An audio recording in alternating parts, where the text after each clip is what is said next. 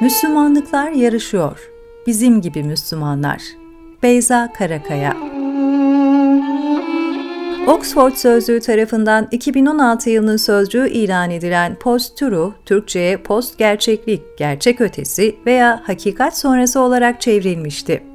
Oxford Sözlüğü'nde nesnel gerçekliklerin kamuoyunu şekillendirmede duygusal ve kişisel görüşlerden daha az etkili olması şeklinde açıklanan kelime ilk kez Körfez Savaşı'na atıf olarak 1992 yılında Amerikalı oyun yazarı Steve Tesich tarafından kullanıldı ve daha sonra Amerika Birleşik Devletleri'ndeki başkanlık seçimleriyle birlikte popüler hale geldi.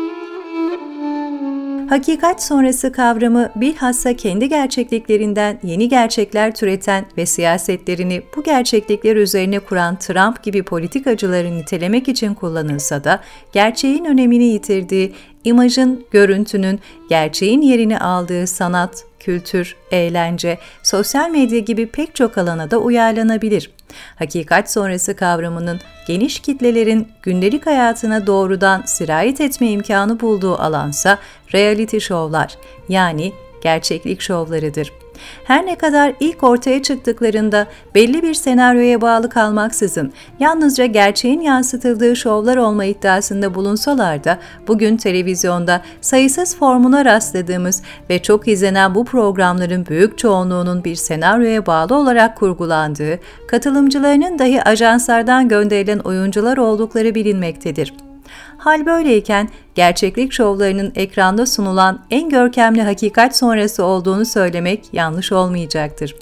Evlilik programları, yemek programları, gelin evleri, kriminal programlar, Survivor adaları ve Big Brother gibi dört duvar arasında kurgulanan yeni bir yaşam alanının kameralarla izlendiği şovlar, gerçekliğin düzlemini değiştirerek yeni bir gerçeklik algısıyla sunulur ve izleyicilerin bu yeni gerçekliğe gösterdiği reaksiyonları ölçer. Bu programlarda hakikat sonrası yalnızca araç olarak kullanılır. Ancak hakikat sonrasını amaç edinmiş, belirlenmiş bir misyonu yerine getirdiğini savunan şovların üzerinde ayrıca durulması gerekir.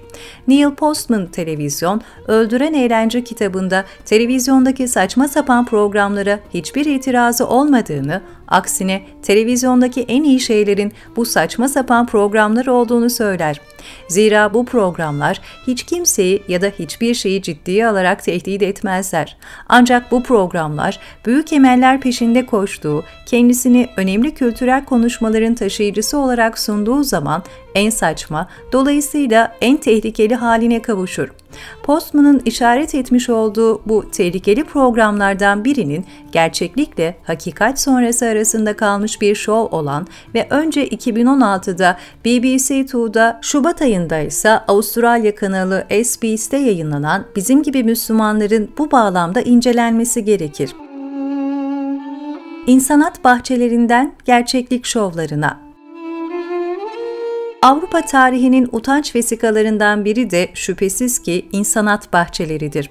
1889 yılında Paris'te düzenlenen Dünya Fuarı'nda 400 bin aborjin ve Afrikalı yarı çıplak bir şekilde kafeslere kapatılıp büyük kalabalıkların önüne çıkarıldılar. 1950 yılına kadar pek çok Avrupa ülkesinde ve Kuzey Amerika'da popüler olan bu kafeslerde batılı beyaz insan kendisine egzotik gelen Afrikalıları, pigmeleri, aborjinleri kafeslere koyarak onların yerel danslarını yapmalarını bekliyor, ırkçılığın en utanç verici anlarından birini sahneleyerek onları seyirlik bir şeye dönüştürüyordu. Bugün geldiğimiz noktada çok da ilerleme kaydedemediğimizi söyleyebilirim. Zira batılı beyaz insan artık kendisine egzotik gelen, ötekileştirdiği toplumları, ritüellerini ve aslında onların da belki insan olabileceklerini anlamak, anlatmak için onları gerçeklik şovlarında sergiliyor. Bu belki size fazlaca iddialı gelebilir ancak birbirlerinden oldukça farklı 10 Müslümanı kameralarla donatılmış bir eve koyup 10 gün boyunca ne yapacaklarını izlemeyi ve aslında onların da insan olduklarını defalarca tekrar etmeyi başka nasıl izah edebilirim bilmiyorum. 2016 yılında BBC Two kanalında iki bölüm halinde yayınlanan Bizim Gibi Müslümanlar programında İngiltere'nin farklı yerlerinde yaşayan 10 Müslüman 10 gün boyunca aynı evde yaşadılar. İslamiyet'i yaşama yolları ve düşünceleri birbirlerinden farklı olan bu 10 kişinin tartışmaları gündelik hayatlarında İslamiyet'in yeri, karşı cinsler arasındaki sosyalleşme, terörizm, güvenlik politikaları, cinsiyetçilik ve cinsel eğilimler gibi önceden belirlenmiş başlıklar üzerinde yoğunlaştı. 10 kişinin her biri farklı bir uç eğilimi temsil ediyordu. Aşırı dinci, kültürel Müslüman, homoseksüel, Program aynı dine inanan fakat birbirlerinden farklı şekilde bu dini yaşayan bu 10 kişiyle terör saldırılarıyla birlikte artış gösteren İslamofobiye karşı tüm Müslümanların terörist olmadıklarını, Müslüman toplumunun bireylerinin birbirlerinden oldukça farklı olduklarını göstermeyi amaçlasa da DAEŞ'e olan sempatisini açıkça belirten, kendisini aşırı dinci olarak tanımlayan eski boksör Abdul Hak'ın bu 10 kişiye dahil edilmesi ve programda bilhassa onun ve söylemlerinin üzerine yoğunlaşılmasını iyi niyet göstergesi olarak anlamak ne yazık ki mümkün değil. Zira henüz kapıdan girerken diğer yarışmacıları yargılamaya başlayan, kendisinin bir Müslüman, diğerlerinin de kafir olduğunu vurgulayan Abdülhak, karakteriyle İngiliz toplumunun Müslümanlara iyi niyet beslemesini beklemek en açık ifadeyle saf dillikten başka bir şey değildir. Katılımcılardan Ferhan'ın diğer katılımcılara birebir de homoseksüel olduğunu açıklaması kendisi gibi homoseksüel arkadaşlarını yemeğe davet etmesi, katılımcılardan bir grubun karaoke bara gitmeleri, programın İngiliz toplumuna sığ ve klişe bir şekilde Müslümanlar da tıpkı sizler gibi deme yöntemiydi. Program ön yargıları değiştirdi mi yahut Müslümanlara yapılan saldırıları azalttı mı bilmiyorum. Fakat 2017 yılında İngiliz Film ve Televizyon Akademisi'nin en iyi realite ve gerçek konulu kurgulanmış yapım ödülünü kazandı. Belki de bu yüzden bir yıl sonra Avustralya kanalı SBS aynı isim ve formatta, aynı kurgu ve karakterlerle yine iki bölümlük bir program yayınladı. Gerçek İslam bu değil. 2018 yılının Şubat ayında Avusturya kanalı SBS'te iki bölüm halinde yayınlanan Bizim Gibi Müslümanlar isimli gerçeklik şovunda kadın erkek, Sünni, Şii, Asyalı, Lübnanlı, Arap, aborjin, geleneksel Müslüman, aşırı Müslüman, ılımlı Müslüman, seküler, sufi, homoseksüel, biseksüel olmak üzere birbirinden farklı 10 Müslüman karakter Sidney'de çoğunluğun beyaz ve Hristiyan olduğu bir bölgedeki bir evde 8 gün birlikte yaşadılar. İngiltere'de yayınlanan programla neredeyse aynı kurguya sahip bu programın katılımcılarının da benzer karakter tipolojisinden seçilmeleri programın gerçeklik şovundan ziyade hakikat sonrası şovu olduğunu doğrular niteliktedir. Program öncekine aynı mottolara sahiptir. İnançta bir fakat düşüncede ayrı bu Müslümanlar Avustralya'da iyi bir Müslüman olmak ne demek göstereceklerdir. Katılımcılardan biri İslamiyetle ilgili en büyük ön yargının her Müslümanın aynı olduğu düşüncesi olduğunu söyler. Bu yargıya göre tüm Müslüman kadınlar başörtü takar. Her Müslüman helal yemek yer. Hiçbir Müslüman evlenmeden önce bir beraberlik yaşamaz. Katılımcı bu yargının yanlış olduğu kanaatindedir. İngiltere'deki şovda kendisini aşırı dinci olarak tanımlayan Abdülhak karakterinin rolünü Avustralya'daki şovda yüzünde peçe olan Anjum üstlenmektedir. Anjum hem diğer katılımcıların hem de izleyicilerin Müslüman bir kadını kıyafetlerinden ötürü yargılamamaları gerektiğini gösterme misyonunu taşır. Her sokağa çıkışında maruz kaldığı sözlü ve fiziksel saldırılardan, geldiği yere geri dönmesini salık veren aşağılamalardan bahseder. Sempatik hareketleriyle herkesin ön yargısını kırar.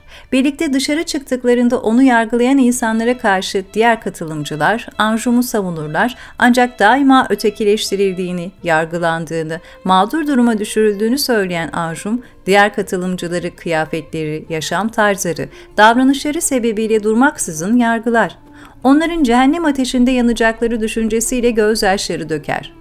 Anjum, entelektüel, duygusal ve fiziksel açıdan tıpkı onlar gibi olduğunu ancak bir parça kıyafetin onlar için büyük bir fark yarattığını söyler.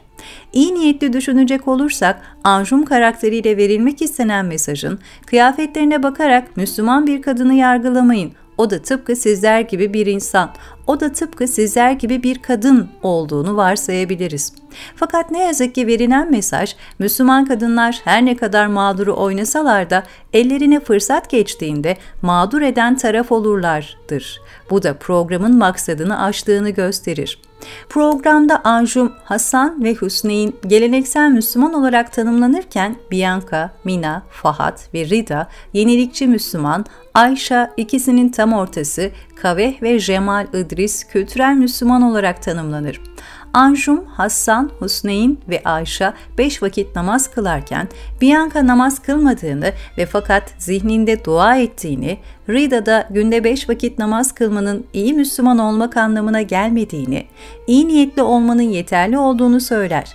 Mina ise dünyada 1.6 milyar Müslümanın yaşadığını ve bu sebeple Müslüman olmanın 1.6 milyar farklı yolunun olduğunu savunur daha önce hazırladığı Müslüman olmanın 1.6 milyar yolu var yazan posteri buzdolabına asar.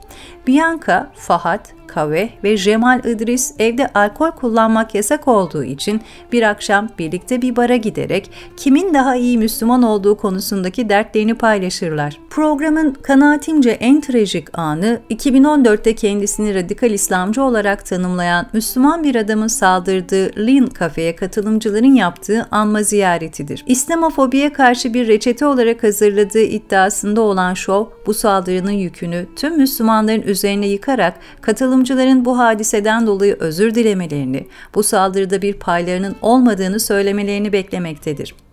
Genetik mühendisi Filistinli Fahat diğer katılımcılara aslında kendisinin homoseksüel olduğunu duyurur. Kendisini Sufi Müslüman olarak tanımlayan Rida ise biseksüel olduğunu duyurur. Bu da katılımcıların farklı cinsel eğilimlerin İslamiyet'teki yeri üzerine tartışmalarını alevlendirir. Tıpkı BBC 2'daki şovda olduğu gibi bu şovda da katılımcılardan bir grup karaoke bara giderler. Anjum, Hassan ve Husneyn İslam'da müziğin yasak olduğu düşüncesiyle evde kalırlar. Programın ikinci bölümünde katılımcılar birlikte sahile giderler. Burada Ayşe, Anjum, Hassan ve Husneyn insanların şaşkın ve yargılayıcı bakışları arasında namaz kılarlar. Bir kadın o sırada namaz kılan Anjum'un kıyafetleriyle ilgili Bianca'ya sorular sorar. Kadın ülkede burka takmanın yasak olduğunu zannediyordur. Bianca Fransa'da yasaklandığını söylediğinde oldukça şaşırır. Bianca böyle giyinmesinin Anjum'un tercihi olduğunu, onun bu şekilde rahat hissettiğini söyler. Kadın eğer bizim ülkemize geliyorsanız bizim söylediklerimizi yapmak zorundasınız der. O sırada Anjum yanlarına gelerek kadının kalbini kazanmaya çalışır. Sonraki günlerde Anjum'un önerisiyle katılımcılar insanlara İslam'ı tanıtmak için sokağa çıkarlar. Fakat pek ilgi çekemezler. Diğer katılımcılar bunda en büyük sebebin Anjum'un kıyafet tarzı olduğunu düşünürler. Herkes gündelik hayatında kendince İslam'ı nasıl yaşadığını gösterirken biseksüel ve Sufi Rida da kendi yöneteceği Sufi zikrine hep birlikte katılmalarını ister. Anjum bunun bidat olduğunu söyleyerek teklifi reddeder. Rida Anjum'un bu tavrına büyük tepki gösterir. Ne yaparsa yapsın Anjum'un kalıp kırarak asla iyi bir Müslüman olamayacağını söyler. Hasılı şov boyunca herkes kendi gerçek İslam bu değil argümanını üretir. Bir gerçeklik şovu olarak İslam Programın sonunda komşu evlerden Müslüman olmayan bir grup 10 Müslümanın davetiyle barbekü partisine gelir. Sohbetler edilir, hoşça vakit geçirilir. Anjum kadın misafirleri kameraların çekmediği bir açıdan peçesini açarak yüzünü gösterir. Misafirler ayrılırken pek çoğu ilk kez bir Müslümanla, başörtülü bir kadınla, peçeli bir kadınla konuştuklarını, onların da tıpkı kendileri gibi olduğunu düşündüklerini söylerler. Amaç da budur zaten. İzleyicilere ilk elden referanslar göstermek. Eğer biz Müslümanların da tıpkı sizin gibi insan olduğuna inanmıyorsanız gidin komşularımıza sorun demek. Katılımcıların önceden belirlenmiş üst başlıklar üzerinde tartıştıkları bir senaryo dahilinde belirli karakterler tercih edilerek sahnelenen bu programlar İslam'ı bir gerçeklik şovuna, Müslümanlığı bir performansa çeviriyor. Bu yüzden Neil Postman'dan cesaret alarak bu saçma programların saçmalar içinde en tehlikelileri olduğunu söyleyebilirim. Hatta gerçeklikle hakikat sonrası arasına sıkışmış bu şovları Oxford Sözlüğü'nün geçtiğimiz günlerde 2018 yılı söz sözcüğü olarak seçtiği taksik yani zehirli olarak nitelendirmem de mübalağa olmayacaktır.